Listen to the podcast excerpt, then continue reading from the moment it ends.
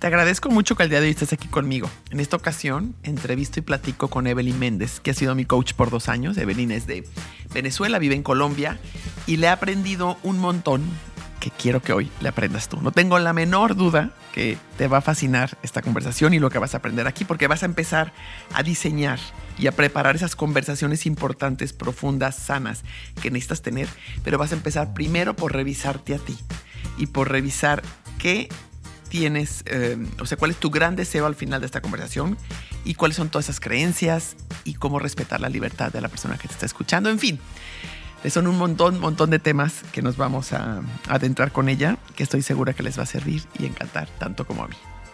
Antes de empezar con este capítulo, les quiero decir que mañana sale mi libro a la venta en físico. Estoy súper emocionada, ya salió en ebook y ha tenido muchísimo éxito. Es algo que me tiene feliz porque le dediqué mucho, mucho, mucho tiempo y tiene un montón de temas de los que he platicado aquí en el podcast, más muchos más. Estoy segura que les va a encantar. Así que los invito a que lo compren y lo lean y me digan qué, qué les parece, me digan dónde les mueve, qué les sirve. Este, bueno, me encantará escucharlos.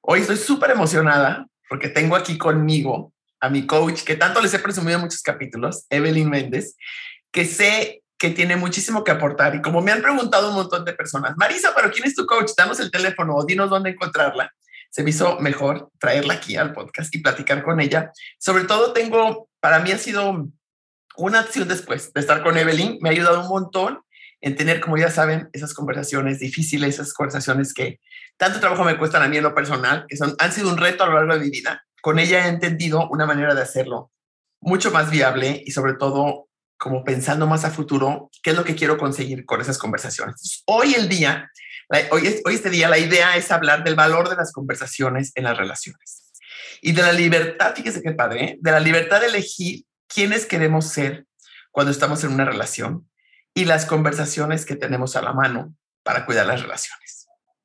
Y bueno, para eso vamos a explorar este, el modelo de conversaciones no violentas de Rosenberg.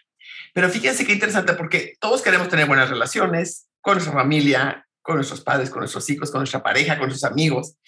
Pero pocas veces nos detenemos a pensar, Evelyn, la importancia que tienen esas conversaciones y cómo las conversaciones construyen esas relaciones. Así que te doy la bienvenida. Evelyn, muchas gracias por estar aquí con nosotros. Estoy muy emocionada de tenerte. No, gracias a ti, Marisa. Yo también súper contenta y emocionada de compartir contigo y compartir con toda la gente que sé que te escucha y aprende un montón de todo lo que, lo que compartes con ellos. Mm. Así feliz, feliz de estar. Y, como podrán escuchar por su tono de voz, Evelyn no es mexicana. Evelyn es venezolana y vive actualmente en Colombia. Entonces, este, pero es latinoamericana. Así que tiene el mismo, los mismos, este, el mismo tipo de educación y de, cultura muy similar a la nuestra. Así que trabajaremos juntas muy padre. Entonces voy a, voy a arrancar con una pregunta así como muy, muy simple y muy sencilla, Evelyn. ¿Qué es para ti lo más significativo que debe estar en una conversación? Porque primero hay que pensar que no le damos tiempo y no las, o sea, las conversaciones normalmente las tenemos porque suceden en el momento, porque tocó, rara vez las planeamos. Y a mí lo que te he aprendido y que me ha servido un montón es a planear esas conversaciones, a decidir qué es lo que quiero conseguir con Inés, mi hija, si platico esto, o qué es lo que quiero conseguir con mi mamá, o con tal colaboradora, o con tal colaborador, si platico esta conversación. Y entonces, teniendo en mente al final ese deseo y ese interés, construyo y preparo mi conversación. Entonces, en el momento que me he sentado a platicar, me he sentido completamente diferente, preparada, lista, este, sin tantas expectativas que también me has enseñado. Entonces, quisiera como que arrancáramos con eso. ¿Qué es para ti lo más significativo que debe, debe estar en una conversación? Mira, tú has dicho una cosa súper linda y es, eh, en la vida a veces no siempre tenemos la posibilidad de hacer una pausa para diseñar una conversación, ¿sí? Em, sin embargo, hay conversaciones en la vida que necesitan un tiempo, un tiempo para, para pensarlas. Eh, ¿Qué es para mí lo más importante? Y, y, quizás ese ha sido el trabajo que hemos estado haciendo al momento de diseñar las conversaciones. Que genuinamente en la conversación aparezca eso que no gobierna mi ego, sino que trae realmente mi genuino interés. Y cuando yo hablo de mi genuino interés, lo quiero poner en el, en el alma o en el corazón, ¿sí? No, no, despreciando eh, para nada lo que está en nuestra mente, pero eh, es la posibilidad de reflexionar sobre quién quiero ser yo, como tú lo decías en la, presentación, y quién quiero ser yo, no solamente para hablar de mi verdad, sino también para reconocer la verdad del otro mientras yo converso, ¿sí? No, normalmente a veces creemos que cuando conversamos yo soy la que tiene que poner todo eso que me pasa y el otro tiene que recibir como en un cántaro todo lo que, eh, lo que está escuchando y hacer aceptación, ¿sí? O darme la razón o opinar parecido a mí y entonces a veces juzgamos que la conversación no funciona porque el otro no tiene el mismo punto de vista que yo, ¿sí? Eh, entonces, ¿qué es para mí lo más importante? Reconocer uno que siempre puedo elegir. Eso para mí es esencial. Que tengo la capacidad de no dejarme arrastrar por mis convicciones que son solo mías o por mis mundos emocionales que tienen que ver con mi propia experiencia de aprendizaje emocional en esa relación o en cualquier otra. Entonces, libertad es la capacidad de poder elegir entre el automático y ese que yo quiero que se muestre en la conversación. Que es para mí esencial reconocer que el otro no ve el mismo mundo que yo veo. Que es para mí esencial, y eso lo descubrí en el coaching, después de haber estudiado muchos años de carrera, incluso en el posgrado todavía conocía el modelo del, de la comunicación, donde el que habla, el emisor y el receptor, y para mí un descubrimiento esencial fue darme cuenta que la escucha es el lado activo del lenguaje ¿Qué quiere decir esto? Que en una conversación el que confiere sentido a lo que sucede es el que está escuchando. Entonces es esencial para mí darme cuenta de que yo soy la que le pone sentido a lo que el otro dice. El otro dice lo que dice. Escucho lo que escucho. Entonces, para mí esencial desde ese lugar es genuinamente validar. ¿Qué es para mí esencial en una conversación? Y por eso aprecio tanto el modelo de Rosenberg. El traer la evidencia, los hechos, no llenar las conversaciones de todas lo que son mis creencias. Eh, y en el mismo espíritu de la libertad, reconocer que el otro también me puede decir que no a aquello que yo le pido, porque así como hay libertad para mí, hay libertad para el otro. Pero cuando la conversación está construida en un propósito noble, compartido, genuino, humano, la búsqueda de, acuerdos eh, pareciera ser muy fácil, ¿sí? Incluso aunque haya desacuerdo, hay bienestar, porque a veces hay relaciones que se rompen en conversaciones, pero dependiendo de la conversación pueden producir bienestar o no para ese momento, para el futuro. Eso para mí, así como en resumen de lo que es. No, no, no, me, y me parece interesantísimo porque a mí algo que me sirvió mucho fueron dos, dos cosas. Uno, como ya les dije, fue el diseñar una conversación, que eso antes de conocerte jamás lo había hecho. Entonces, bueno, el pausar, que hoy en día todo lo hacemos tan deprisa y yo soy una gran promotora del mindfulness, gran promotora de que nos detengamos durante el día, nos detengamos al menos una vez al día a reflexionar un poquito por dónde vamos, qué queremos hacer y entonces o cómo queremos tomar las cosas que están pasando. Entonces la primera la primera idea es como a mí para mí me sirvió mucho el detenerme y el dedicarle el tiempo a diseñar esa conversación. Y la otra persona, que regularmente es una persona con lo que ya has venido hablando, puede ser tu jefe, puede ser tu compañero de trabajo, puede ser tu hija, puede ser tu pareja, tu papá, tu mamá, Nota cuando tú vienes preparada.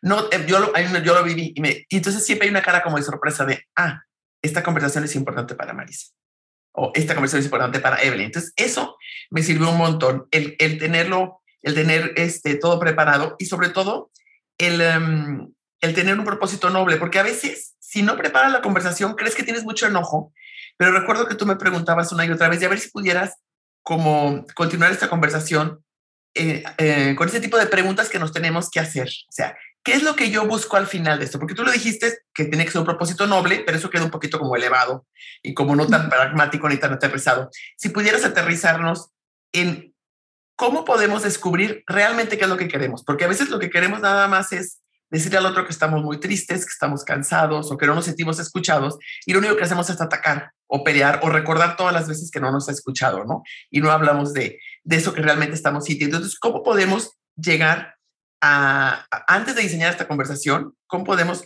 llegar a descubrir cuál es el propósito real y noble que queremos conseguir al tener esta conversación? Qué pregunta tan bonita.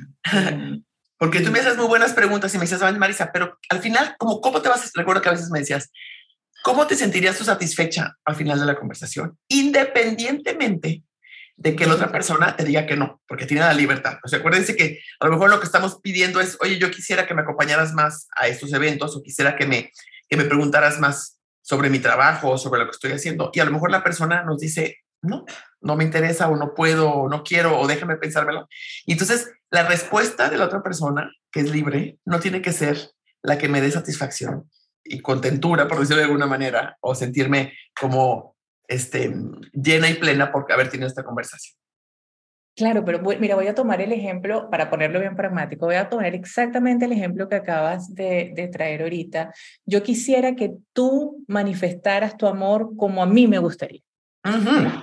Típico. Eh, entonces, cuando tú dices, ¿qué es un propósito noble? El propósito noble de la conversación es que nosotros en el vínculo, y bueno, y obviamente en esta conversación, pues no, es con el jefe, ¿no?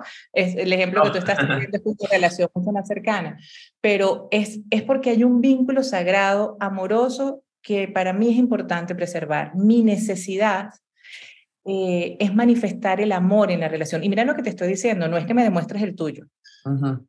Okay. Mi necesidad es manifestar un espacio donde yo quiero vivir amorosamente en la relación.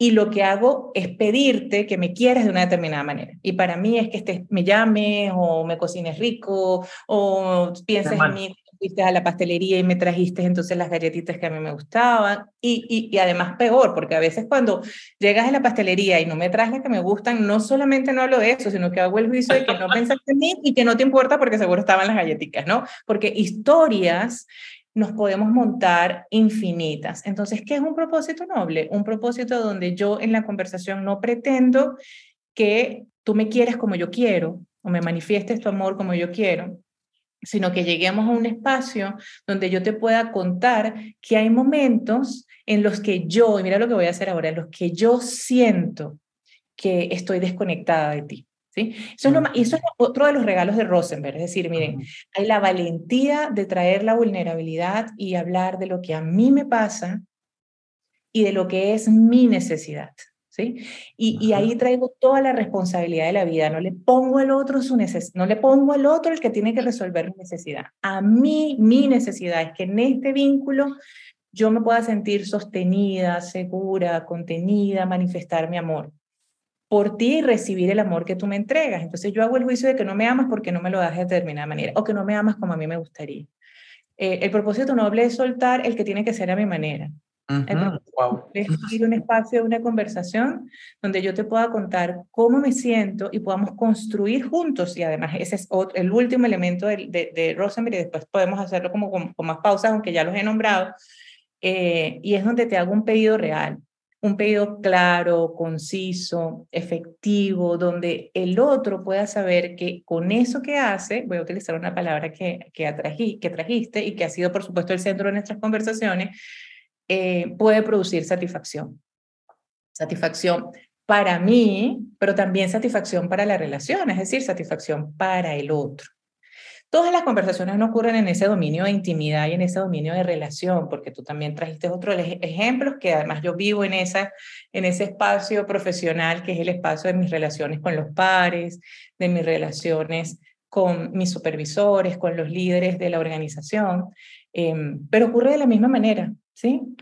Básicamente lo que yo he descubierto en el tiempo es que muchos de los quiebres o de, los, eh, de las barreras que existen en la conversación es que yo estoy empeñado en que el otro vea mi mundo. Ay, sí. Y que entienda que el mundo que yo veo es el verdadero mundo o es mejor que el tuyo. ¿sí? Cuando yo puedo genuinamente darme cuenta de que eso, uno, nunca va a suceder. Incluso hasta biológicamente. El otro día leía un, revisaba un libro también de, de coaching ontológico y me pareció tan precioso porque decía, miren, incluso biológicamente yo nunca me puedo poner en el lugar del otro. Jamás, jamás voy a poder cerrar permanentemente o, disminuirla la brecha entre el que habla y el que escucha. Eso no puede suceder. Siempre va a haber un espacio donde eh, el otro tiene una verdad que le pertenece, que es suya y que yo incluso la puedo escuchar y a veces ni siquiera la puedo entender, ¿sí? O no la puedo compartir. Pero es su verdad y opera desde su verdad. Entonces, eh, para mí ese es el propósito noble. El propósito noble es conectar con, bueno, una palabra que hemos trabajado mucho en el coaching y es con lo que me importa, con lo que me importa a mí, pero también con lo que nos importa en la relación. En las relaciones de pareja, para mí es, eh, es, muy evidente si lo pudiéramos poner en un ejemplo, pues. Y, yo lo converso mucho con, en el mundo de las organizaciones y no sé si en algún momento lo he conversado contigo, pero yo les decía, miren, es como cuando uno en la pareja conversa sobre un futuro compartido y dice, mira, vamos a comprarnos nuestra casa en la playa para nuestro retiro o vamos a invertir en nuestro retiro como plan de pareja, ¿sí? Y, cada vez que tenemos unos ingresos que iban a estar destinados en nuestra promesa para eso, cualquiera de los dos hace una inversión inesperada. eh, para cosas que no tenían nada que ver con esa promesa. Entonces, ¿cuál es el propósito noble? Eh, no es decirte, ¿por qué te gastaste, Marisa? Eh, sí, la plata en el viaje, ta, ta, ta. Eh, no, seguramente eso tenía también el deseo de estar juntos y compartir, pero rompe una promesa rompe una promesa que acordamos previamente que sostenía un futuro grande para nosotros. Entonces, ¿cuál es el propósito noble? Volver al futuro, volver a aquello que nos importa, volver a aquello que hemos decidido cuidar. Eh, es como para dar como otro ejemplo y ponerlo más pragmático. No, no, no, me encanta, me sirve y seguro nos sirve a todo lo que estamos escuchando. Y algo que, me, que, que recuerdo que también mientras yo construí estas conversaciones y me, y me, me veo frente a mi este, cuaderno escribiendo, eh, tú me decías esta palabra que utilizaste aquí, que son, tenemos que tener o hacer peticiones reales, concisas y claras, ¿no? Entonces, porque a veces hacemos demasiado largas las conversaciones y recuerdo que tú me dijiste, no tienen que ser muy largas. O sea, como que hay varias reglas que ayudan, ¿no? Entonces quiero como recordarlas contigo porque sé que le van a servir a quienes nos están escuchando. Y una es que no sean demasiado largas, que no te vayas demasiado a reclamos y al pasado y a esto y cómo me hice sentir, que no culpes a la otra persona y no es que tú me hiciste sentir, sino cuando tú reaccionas de esta manera o cuando tú llegas a casa y me saludas a lo lejos, yo me siento no tomada en cuenta o yo me siento no querida, ¿no? Pero y de ahí viene, después de lo que me siento, viene la petición, pero que tiene que ser como muy clara, muy, muy concisa y muy, y muy, y muy real para que tampoco sean demasiadas peticiones. Así, yo recuerdo también que me dices, Marisa, escoge una cosa. No puedes sentarte frente a tu mamá o frente a tu hija o tu pareja y decirle, a ver, paz, paz, paz, paz, paz, quiero todo esto. No, escoge ahorita lo que más te está moviendo, lo que más te está preocupando o lo que más puede ayudar a construir ese futuro que quieren juntos, ¿no?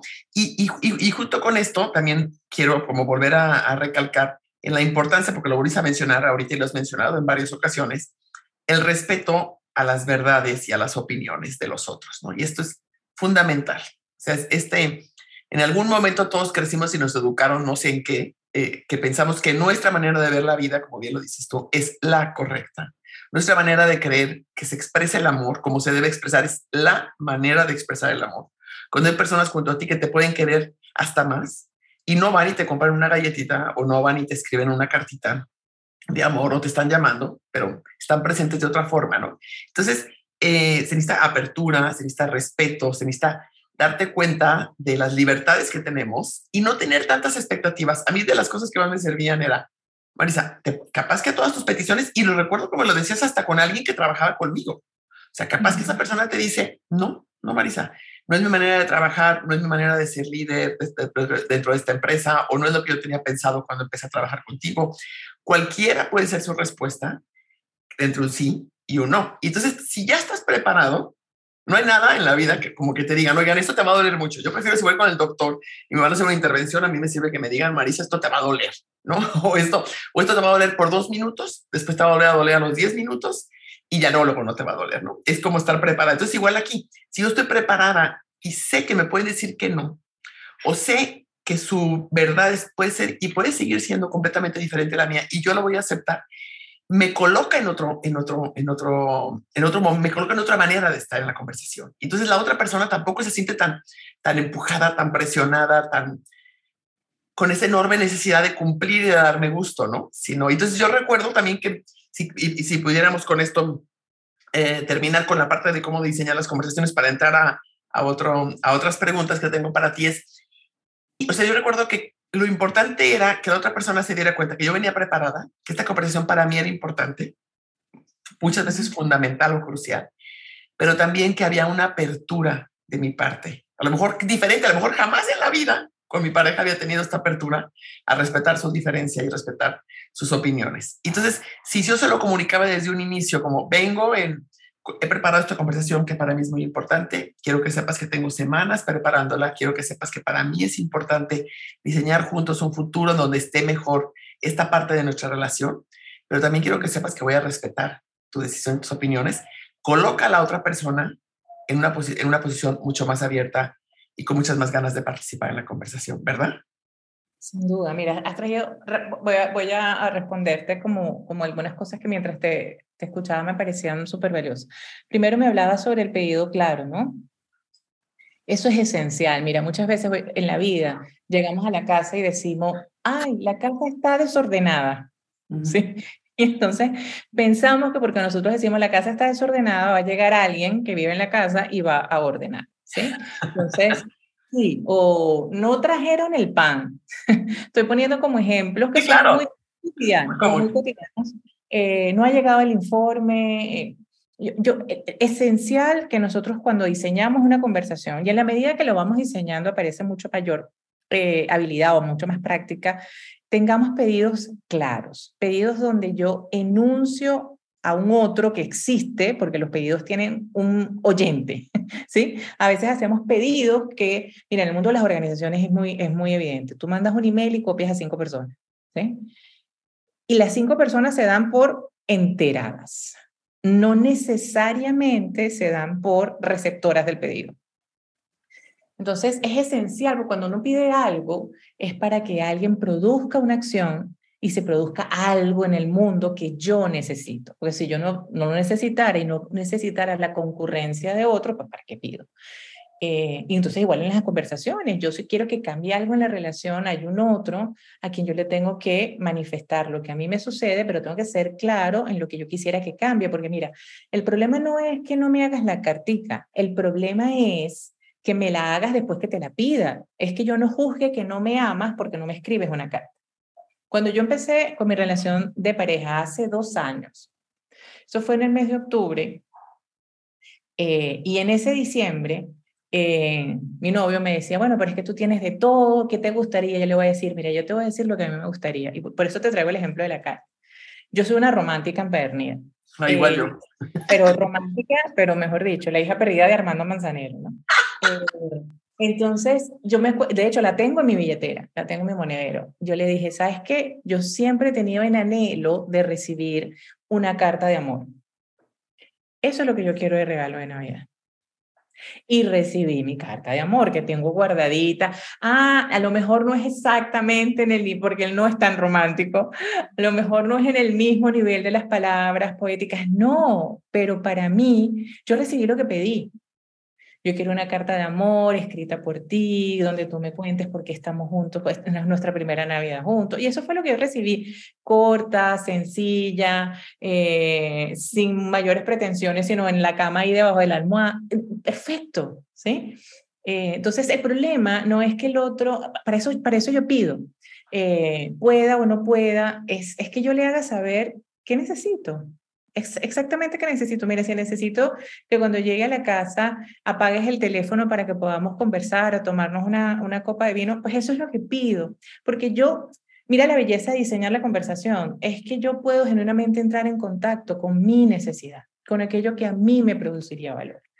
Eso como por un lado. Y has dicho otra, otro elemento que para mí es esencial, Marisa, y ahí podríamos hacer, no un podcast, 700, que tiene que ver con decir que no.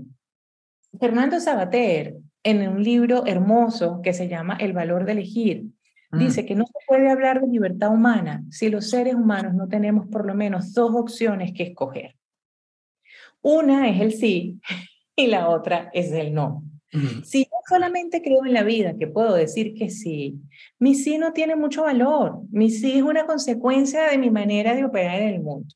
Cuando yo me doy cuenta que mi no es una posibilidad, aparece un elemento esencial en la vida que es el ejercicio de la libertad, pero el ejercicio de la dignidad, porque es que hay veces en la vida en que yo genuinamente tengo que decir que no. Ahora, eso no es la mayoría de las veces, lo que pasa es que en la vida decimos no ahora. Mira, tú no sabes la cantidad de personas con las que yo trabajo en el día a día, donde los procesos de coaching pasan por desarticular el papel de la superhéroe o del superhéroe. ¿Sí? A donde todos los que le hacen los papás, las mamás, los hijos, el del trabajo, el de la oficina, el de acá, el de allá, a todos juzgan que tienen que decirle que sí. Y sí ahora, y sí en el momento, aunque eso tenga costos altísimos incluso, no solamente para la salud, para el bienestar y para lo que entrega, porque una persona tiene una capacidad limitada. Entonces el no es la posibilidad de decir, mira, ahora no, puedo con este pedazo, en este exactamente no, porque me voy a dedicar a hacer otra cosa que ya había planificado. Eh, pero no sé, yo creo que parte de lo que ha sido nuestra creencia es que cuando alguien nos dice que no, creemos que nos dice no a nosotros y no al pedido. Eso, a ver, hay que repetirlo. Eso es una diferencia. O sea, tú no estás no a mí porque no consideres que no tengo valor o que mi pedido no tiene valor. Le estás diciendo no al pedido mira, no, hoy no puedo cenar contigo. ¿Por qué? Porque hice un compromiso con mi mamá, porque ya habíamos acordado esa reunión. No es que no me importe compartir tu amistad. No, es que a ti no se te puede decir porque tú siempre estás ocupada. No, eso no es cierto. Si me dices con tiempo, yo agendo, planifico, guardo el espacio, pero ahora no. Para mí no hay ejercicio de libertad más grande que yo tenga la capacidad de poder decirle al otro no ahora o no algunas cosas, porque, porque, y vuelvo entonces otra vez al modelo de Rosenberg que, que, que, que, ha sido como, como, la idea de la conversación. Eh, yo necesito expresar mis valores, yo necesito vivir en integridad. Entonces hay cosas, para eso, por eso son conversaciones saludables, porque las conversaciones lo que hace saludable una conversación es que yo pueda ser íntegra en la relación. Es que pueda sentir que yo puedo manifestar quién soy y honrar los valores desde donde yo me relaciono una relación que me invite permanentemente a transgredir eso que es mi esencia no puede ser una relación, una relación saludable, ¿no? Claro. Entonces, a mí es importantísimo. Yo digo, le pudiéramos dedicar mucho muchos podcasts porque eso es mucho de los dolores que yo escucho en mis conversaciones. Claro, claro, claro. Y ya, ya grabaremos más podcasts, eso prometo. bueno, sí, me encanta. ya verán, porque van a quedar encantados, estoy segura. A ver, ahí tengo otra pregunta. ¿Por qué? Y todo tiene que ver, obviamente, con las conversaciones. ¿Por qué tenemos a veces miedo de poner algunas conversaciones que sabemos que cambiarían lo que pasa en la relación. Y podemos pasar años pensando, debo de decir esto, debo de hablar, y ¿por qué le tenemos tanto miedo y no lo hacemos? Mira, yo te voy a hablar desde mi experiencia muy particular, ¿no? Me voy a poner yo como en el centro de, esta pregunta, eh, de lo que ha sido mi propio aprendizaje humano y de vida. Eh, yo creo que hay un miedo a que no me quieran.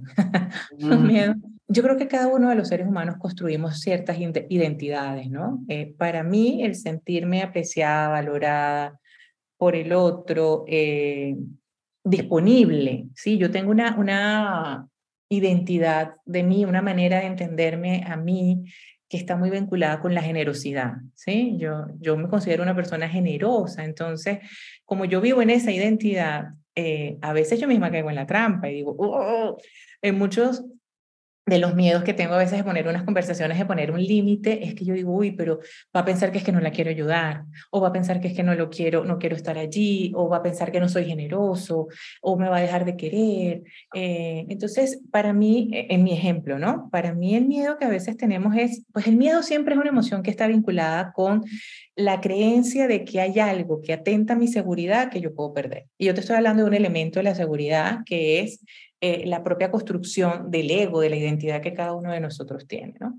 Pero bueno, podría ser muchas cosas, porque en el mundo de las organizaciones muchas veces no tienes conversaciones porque tienes miedo de perder el trabajo. sí. eso, yo lo vivo en, el pan nuestro de cada día, ¿sí? a los niveles que quieras de la organización. ¿Sí? muy arriba, en el medio, menos, eh, más hacia los niveles bajos. Eh, y podemos diseñar un montón de conversaciones y al final, bueno, ¿y qué te lo impide? Y si y si pierdo el trabajo, mm, entonces, ¿y si pierdo la relación?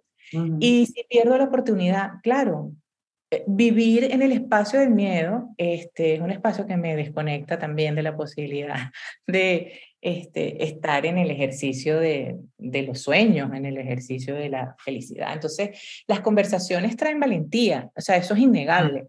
Hay conversaciones que uno tiene transaccionalmente, pero conversaciones significativas de la vida tienen gotitas de valentía. ¿Por qué? Porque la vulnerabilidad, por supuesto, es un espacio que nos pone en un lugar donde, bueno, el otro puede recibir lo que puede recibir. El, mira, el otro día en HBO está un documental de Brené Brown. Me. Yo soy seguidora, o sea, le firmo donde quiera. y viéndolo, creo que lo he visto como 50 veces, ¿no? Eh, ella, bueno, por supuesto, ella, ella es una fanática, de, una fanática en el buen sentido, me refiero a una defensora, una defensora de la, de la vulnerabilidad, de defender la vulnerabilidad. Y puso un ejemplo que para mí fue tan sencillo y tan revelador. Ella decía, mira, vulnerabilidad es cuando yo soy la primera que se atreve a decir te amo. Porque, porque cuando tú estás en una relación y te atreves a decir te amo, además ya ponía los ejemplos de ella, eh, ha habido momentos en que yo te puedo haber dicho te amo y el otro se quedó gracias. y fue muy divertido porque yo dije, mira, esta es la imagen perfecta de lo que es el ejercicio de conquistar la valentía en una conversación. Yo pongo lo que siento y por supuesto que hay gotitas de miedo. ¿sí? Entonces, Sí, nos da miedo mostrarnos como somos, nos da miedo lo que juzgamos que podemos perder en la conversación. Eh, pero bueno, eso se trata la vida. Claro, claro. Y, yo me, me, conecto muchísimo cuando decías que tenemos miedo a perder esa imagen de generosa, de amorosa, de disponible. A mí me ha pasado, y tú lo sabes, por muchos años para mí ha sido una gran dificultad decir que no, porque siempre decía, bueno, pero es que siempre sí podía ayudar, sí podía dar mentoría, sí podía dar estas conferencias, sí podía apoyar en esto y llega un momento en que dices, pues ya no me da, tengo un límite de horas en el día y de energía y ya no me da. Y entonces tengo que empezar a decir que no. Y yo tenía ese gran temor de que dijeran, es que Marisa ya no es como antes, o Marisa ya no es amorosa, ya no es generosa, ya no contamos con ella, ya no está presente. Y lo que me he dado cuenta es que esos miedos en mi mente generalmente son muchísimo más grandes que lo que en la realidad sucede, ¿no? Como dice Mark Twain, some of the worst things in my life never happen, ¿no? O sea, algunas de las cosas más duras de mi vida y más difíciles nunca pasaron, solo pasan en nuestra mente. Y la gente después, lo que he aprendido, Evelyn, es que cuando digo que no, cuando lo hago de una manera educada y explicando, sin echar demasiado rollo, la gente respeta también, respeta y dice, ah, bueno, está bien. Y, lo, y me encanta, y lo voy a volver a repetir porque es de las cosas que me han gustado que te he aprendido hoy, es respetar que cuando te dicen que no y entender, no me lo están diciendo a mí, Marisa, o a ti, Evelyn, o a ti, Sofi, que estás aquí conmigo, me estás pidiendo un favor, sino a el favor que me estás pidiendo o a la petición que me estás haciendo, no a ti, ¿no? Entonces ahí también hay una, ahí te, sientas en otro y te paras en otro, en otro espacio donde, donde te lo permite. Entonces, para mí, este, el tener esas conversaciones, el decir que no y el tener conversaciones que pensaba que, que, que peligraba muchísimo mi imagen o el cariño que me tenían, ha resultado que nada de lo peor que me imaginaba pasaba. Y después digo, ay, ¿por qué me tardé tantos meses en tener esta conversación? ¿Por qué no la tuve antes? ¿Por qué no fui honesta antes? No vulnerable, como dices que dice Brené Brown. Siempre que habla, lo que he aprendido, y con esto quiero cerrar para pasar a la siguiente pregunta, siempre que he puesto mi corazón y mi mejor intención en la conversación, las cosas han resultado bien, aunque, aunque no me digan que sí. Pero el puro hecho de yo ser auténtica, de ser genuina, de prepararme para esa conversación y de mostrarme vulnerable y de mostrar lo que siente mi corazón genuinamente, me ha resultado positivo. Y es, es, eh, es, infalible, creo, cuando somos, cuando de verdad el propósito es un propósito noble. ¿No? Absoluto. Y, y, bueno, tú y yo que hemos compartido mucho, pues como tú lo dijiste hace un ratito, yo te pregunto cuando estás haciendo las conversaciones, bueno, pero ¿quién quiere ser tú más allá del resultado? ¿no? Eso lo aprendí con Fred Kaufman, em, con, bueno, en una, en una certificación de coaching con él, y para mí fue también como esos momentos de revelación donde uno dice, pero es cierto, yo no puedo controlar lo que pasa en la conversación, pero sí puedo hacerme cargo de mí. Cuando yo diseño una conversación, yo hasta puedo explorar el mundo emocional que va a emerger en la conversación, dada el histórico que nosotros tenemos en la relación. Hay temas o hay personas que gatillan en nosotros ciertos mundos emocionales muy poco conducentes a la empatía, a la colaboración, a la apertura. Cuando yo genuinamente estoy comprometido con construir una relación distinta o cambiarla o mejorarla, y yo sé que me pasan esas cosas, si yo no me preparo, lo que yo estoy es invitándome a responder de la manera automática, pero cuando yo me preparo, yo me puedo hacer cargo. Se puede hacer cargo de mi propio espacio emocional, de las palabras o las ideas que pueden ser gatilladoras. Incluso lo puedo poner en la conversación. ¿sí? Yo sé que no ha sido fácil hablar de esto. Normalmente frente a este tema yo respondo de esta manera. Cuando yo me preparo, yo me puedo dar cuenta por qué respondo de esa manera. ¿Qué es eso? La rabia es la emoción que está vinculada con el juicio de injusticia. ¿Qué es eso que yo creo en la conversación que el otro hace o dice que es un ataque para mí. Y es injusto para mí. En el momento en que yo me lo puedo preguntar, me puedo hacer cargo de eso antes de la conversación. Pues Si no, voy preparada a defenderme. Porque no importa la belleza de las palabras que yo utilice, la intención es que cuando tú me digas esto, que yo sé que me vas a decir, yo voy a salirte con todos los argumentos que tengo aquí en la mano. Entonces, no es, no es coherente, ¿sí? No es cierto que yo tengo la disposición. Y cuando digo no, no es cierto, escúchame, escúchame grande, ¿no? No es que yo no quiera, pero es que genuinamente no he conectado con el espacio de que la primera que tiene que hacer el cambio soy yo. Y que lo único que puedes controlar es a ti misma, ¿no? No puedo hacerme más cargo de nada en la conversación. De hecho, eso es esa es una de las bellezas de darme cuenta de que el escucha es el lado activo de la conversación, de que yo puedo diseñar qué tipo de escuchar quiero generar.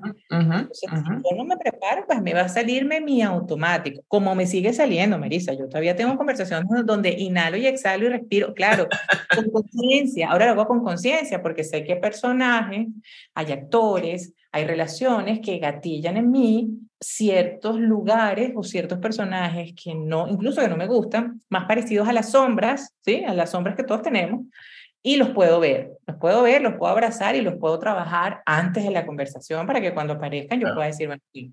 Claro, eh, claro, claro. sin claro. controlar el resultado, pero me siento orgullosa de quién fui eh, durante la conversación. Eso, eso me encanta.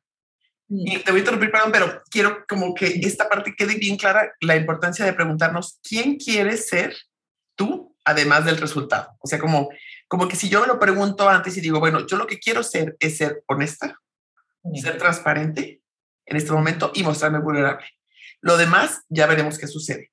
Pero si yo me, si yo decido con anterioridad quién quiero ser, cambia por completo mi manera de sentarme en la conversación, ¿no? Y, y, viene todo eso que tú dices, ¿no? De, de, de, conocernos más y de diseñar esa, esa conversación centrada en, en, tus reales necesidades, porque te detuviste a, a pensar. Entonces, que una vez más viene, viene todo, o sea, algo que quiero rescatar antes de pasar a las últimas dos preguntitas, porque se nos va a acabar el tiempo y no quiero, no quiero dejar de preguntarlas, pero creo que aquí lo, lo importante que podemos llevarnos de estas enseñanzas que nos estás dando hoy es que para tener buenas conversaciones y conversaciones sanas y conversaciones que construyan, necesitamos dedicarle tiempo con anterioridad y necesitamos también dedicarle tiempo a revisarnos a nosotros mismos y ser honestos y ver, a ver, este tipo de cosas, siempre que hablo de este tema con mi pareja, esto sale o siempre que hablo de este tema con mi hermano, esto sale. ¿Cómo puedo conseguir yo no reaccionar de esta manera? ¿O por qué me lo, eh, me lo destapa tan? ¿Y cómo puedo conseguir que no terminemos peleados? Entonces puedo sentarme y decirle a mi hermano, esta conversación lo que más me importa es que al final estemos más unidos que como empezamos. Y te quiero decir cómo me siento. Pero mi, mi objetivo es eso, porque si no, este, nos perdemos, pero es una, un proceso de autorreflexión, un proceso de honestidad, un proceso de dedicarnos tiempo y dedicarle tiempo a preparar la, conversación. Las cosas buenas en la vida, como una buena conversación y una conversación importante que puede cambiar lo que pasa en una relación, no se dan de gratis, no se dan fácil, ni para las más expertas como tú. Entonces creo que, creo que eso es bien importante como de recalcarlo. Claro, y no son mágicas. Exacto. Porque estamos hablando de la conversación y a veces necesitamos varias conversaciones. Mm, no, no, es un acto de magia es que vamos construyendo un camino. En el coaching, una categorización de las conversaciones, pero solamente voy a traer una con base en esto que estás diciendo para, para no teorizar, pero nosotros hablamos de conversaciones para posibles conversaciones. ¿Qué es eso? Para aplicar. Cuando yo converso contigo, Marisa, de lo que me pasa cuando estamos eh, conversando del dinero, ¿sí? Entonces yo no te voy a hablar del dinero, Marisa, mira, porque cada vez que nos sentamos a sacar este, los planes del presupuesto, entonces terminamos en una conversación conflictiva. Yo te voy a hablar de lo que nos pasa cuando hablamos de eso, pero no te voy a hablar de eso. Mm.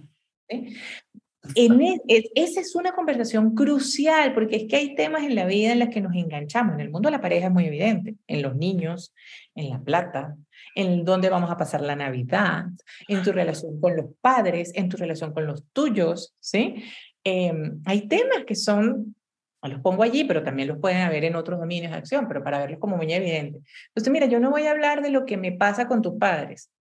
Este, no voy a hablar de tus padres, perdón, voy a hablar de lo que me pasa cuando me dices que vayamos a casa de tus padres, ¿sí? No, el tema no es con ellos, el tema soy yo en ese espacio.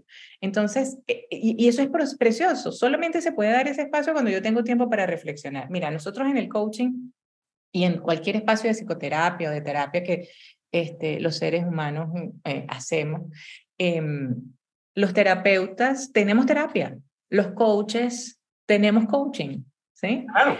No se puede dar de lo que no se tiene. Uno no puede invitar a nadie a un viaje que uno no ha hecho.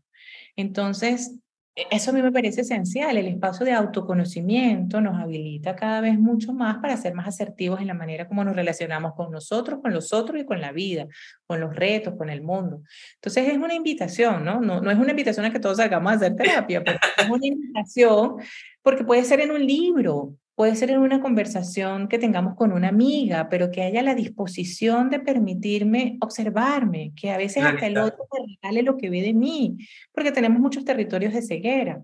Incluso poder aprender de nuestros propios comportamientos que al final decimos, ay, no me gustó, ¿qué pareció de mí ahí? O sea, es, más la disposición a entrar en ese autoconocimiento. Claro, exacto la disposición y el dedicarle el tiempo. Y, y, para terminar, a ver, cuéntanos porque no ha salido el tema de las conversaciones no violentas per se, así como una. Entonces, me gustaría que nos contaras tu experiencia con ese modelo de la conversación no violenta, en qué consiste y qué es lo que más valoras del modelo de la conversación no violenta. Lo fui poniendo así como por pedacitos, pero me parece chévere que lo pueda... Sí, para cerrar a lo mejor con este. Voy a hacer una síntesis. Ah, que nos quedan dos o tres minutitos. Total, como, como decir una cosa enorme, ponerla en una síntesis muy chiquita, este, pero bueno, que para mí son como cuatro elementos esenciales. Y es uno que tiene que ver, como lo, lo llama la observación, pero eh, eh, básicamente tiene que ver con mira los eventos, ¿sí? Eh, cuando conversas con el otro para mostrar aquello que te gustaría que cambiara en la relación, busca evidencias. ¿Sí? No es que yo creo que tú, no, mira, la reunión era a las nueve y llegaste a las nueve y cuarto. La próxima vez convocamos la reunión y me dijiste que a las nueve y cuarto para darte margen y llegaste a las nueve y media. ¿sí? Entonces, eh, esos son los hechos. Yo siempre digo a mis clientes, mira, frente a los hechos nos puede dar dolor de barriga, pero no nos podemos pelear pero frente a los juicios sí, porque los juicios me corresponden a, mí, hablan de mí. De hecho, los juicios hablan más de quién emite el juicio de que a quién le hago el juicio, porque tiene que ver con los estándares con los que yo observo el mundo. Entonces, eso es esencial. El primer elemento es observa y habla desde los hechos. El segundo tiene que ver con esto, muestra lo que tú sientes, tus sentimientos, tus emociones. No es que tú eres un traidor, no es que yo siento que tú eres un traidor, no, no, no. Cuando haces esto en este espacio, a mí me pasa que me pongo, me decepciono. Eso me pasa a mí. Eso tiene que ver conmigo. Porque yo tengo unos estándares de lo que es la lealtad o de lo que es la confianza. ¿Qué necesito? Tercer elemento, expresa tu necesidad. Bueno, para mí es importante estar en una necesidad donde yo pueda sentir seguridad. Y para eso, ¿qué te pido? Cuarto elemento, bueno, me gustaría que entonces en las reuniones en las que estamos juntos eh, no presentemos un espacio que me pone en un, lugar de, vulnerabilidad porque no lo hemos conversado antes o no llegamos a un acuerdo antes o irrumpas un acuerdo sin haber eh, considerado mi opinión donde estamos las dos involucradas. Estoy dando como ejemplos cualquiera, ¿no? Pero esos son los cuatro elementos esenciales que para mí ha sido valioso, que lo he visto en mi práctica profesional. Eh, funcionando en mi propia práctica de vida, ¿sí? En mi propia práctica de vida. Eh, y en el ejercicio de, de, lo que yo hago en las organizaciones, con mis clientes, lo veo que funciona, porque el otro, al final del día, es una conversación no violenta, pero también la vas a poder escuchar como conversación empática. El otro puede conectar con mi verdadero care, con lo que genuinamente a mí me importa vuelve a conectar con el propósito noble, mi intención no es atacar, muestra un comportamiento que puede ser comprobado por cualquiera de los actores que estuviesen en esa situación. Eh, expreso genuinamente lo que a mí me pasa asumiendo la responsabilidad de esos sentimientos, porque obviamente esos sentimientos hablan de mi historia, de lo que han sido probablemente mis heridas del pasado.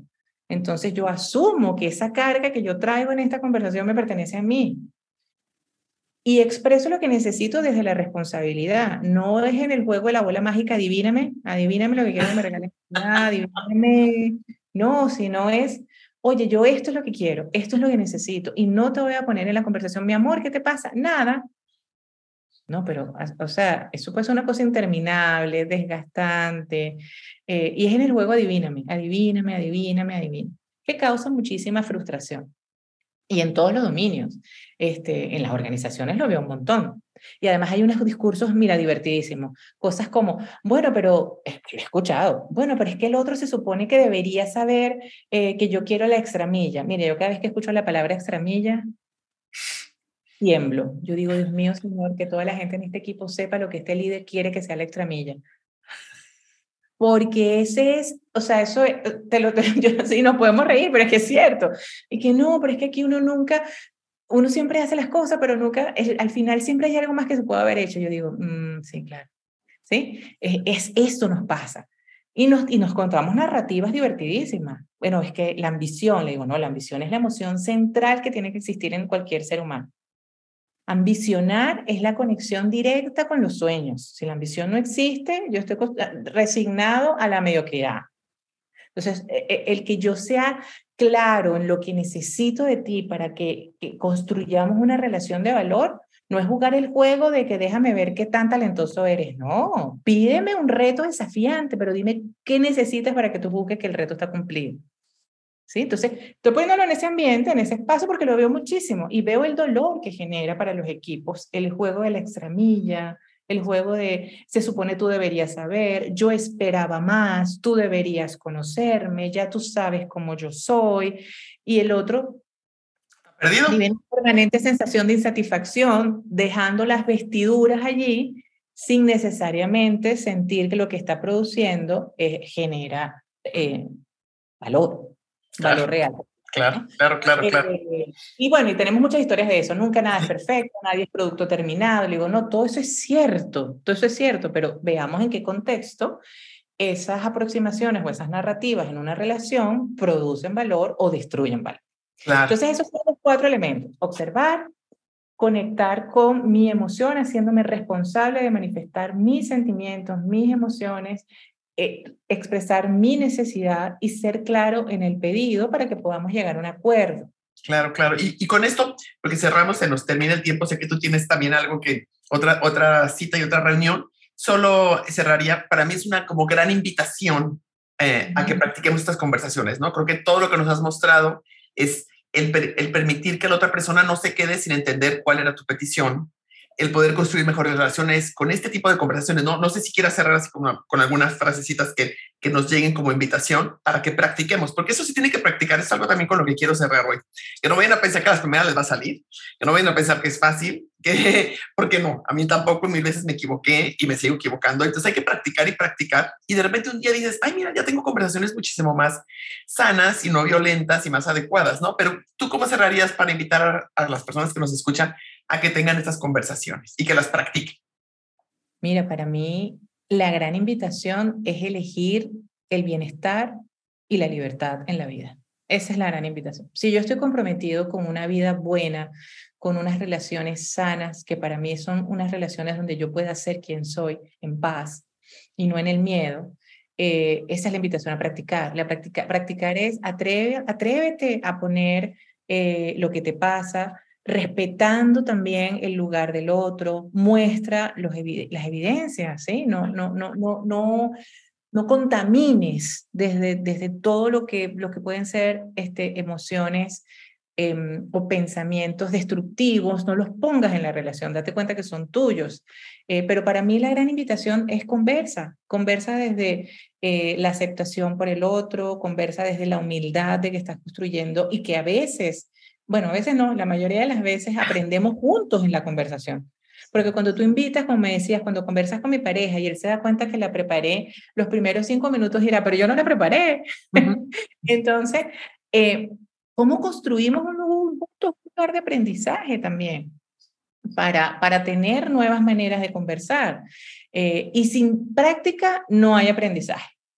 No ocurre mágicamente, no todas salen de la misma manera, pero la verdad, Marisa, es que no hay nada que nosotros hagamos en la vida que no hagamos con otros.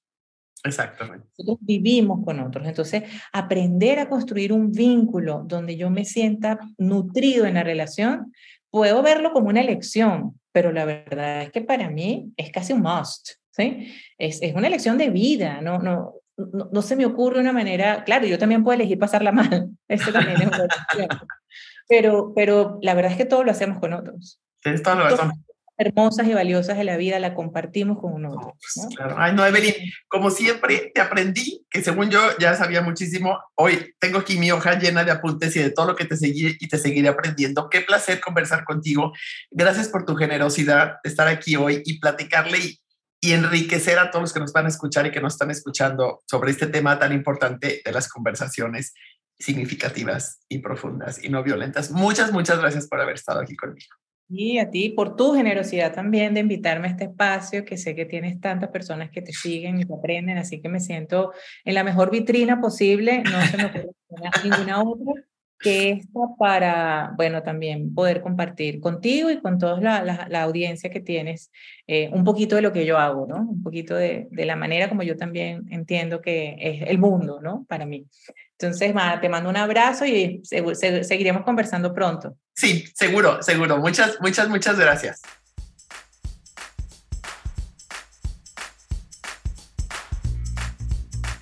Llegamos al final de este programa y este es el último podcast de esta temporada 7. Creo que quedó muy padre y he recibido muy buenos comentarios, así que sé que les, les encantará cerrar con este capítulo y estoy segura que todo lo que aprendieron con Evelyn les impactó tanto como a mí.